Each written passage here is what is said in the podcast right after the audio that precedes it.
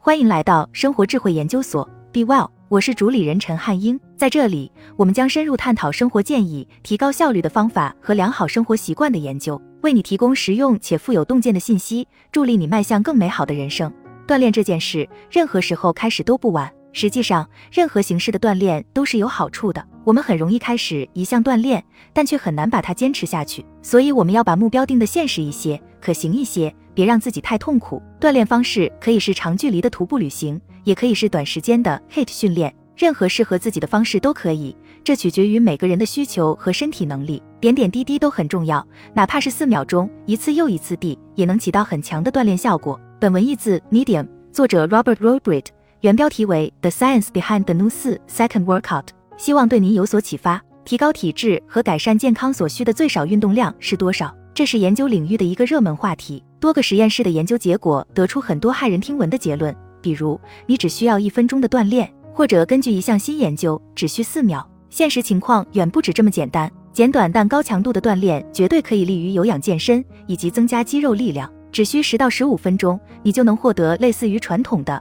强度较小的运动一小时的健身效果。有证据表明，你可以把精力分散到一天中更短的所谓运动零时上。但这样的锻炼并不容易，也不像听起来那么简单。这种被称为高强度间歇训练的高强度训练，包括热身和恢复，通常需要多次进行艰苦的间歇训练，才能达到最大心率的百分之八十以上。在这个水平上，你会呼吸沉重，难以与人正常交谈。而短跑间歇训练的强度甚至比 HIT 训练还要高，它能激发出你最大的努力。这是所有对短时间高强度锻炼的最新研究得出的简单结论。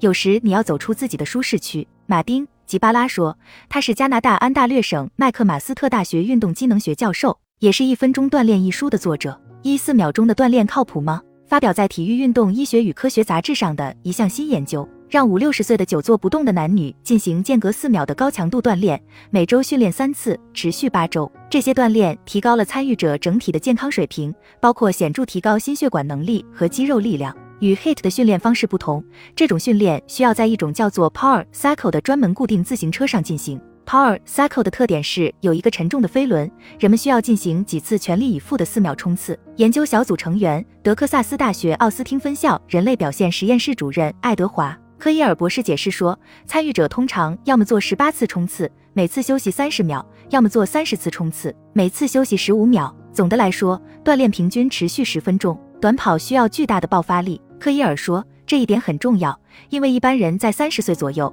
人的肌肉纤维就会开始流失，到七十岁时可能会失去百分之四十的肌肉。这种锻炼需要肌肉快速收缩，就像灯泡一样。一项特定运动的功率是以瓦来衡量的。初学者在三十分钟的骑行中，平均输出功率大约为七十五瓦。科伊尔说，典型的 HIIT 间歇训练的输出功率可能从持续一分钟以上的冲刺阶段的一百八十瓦。到全力以赴二十秒的冲刺阶段的七百瓦不等，但是四秒的冲刺消耗了超过一千瓦的能量。反过来，这种强度的能量输出加上相对较短的休息时间，会产生一个很棒的有氧运动效果。科伊尔在接受电话采访时解释道：“由于运动非常激烈，所以你的心血管系统在休息期间仍然在受到刺激，你消耗了大量的氧气。休息时，你在恢复在短跑中消耗的能量储备。”科伊尔说：“对于每个参与者来说，在开始的几个间隔期，他们会呼吸困难；最后几个间隔会让他们喘不过气来。二锻炼可以不需要设备。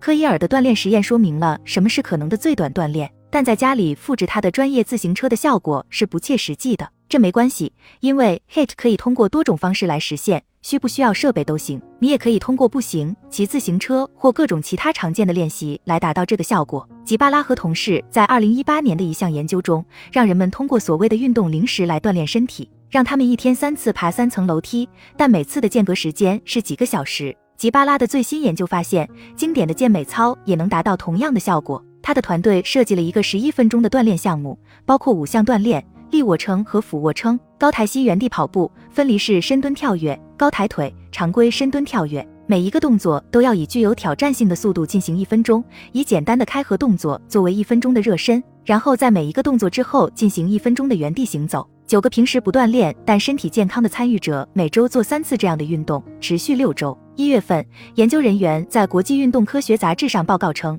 与不运动的对照组相比。参与者耐力平均提高了约百分之七，锻炼者的腿部变得更强壮了。吉巴拉告诉 Elemental，最新的发现提醒我们，那些简单实用的策略，如简短的体重锻炼，可以是有益的，不需要专门的设备或大量的时间投入。这一点对很多人来说很重要，尤其是在疫情期间，人们无法使用健身设施和设备的情况下。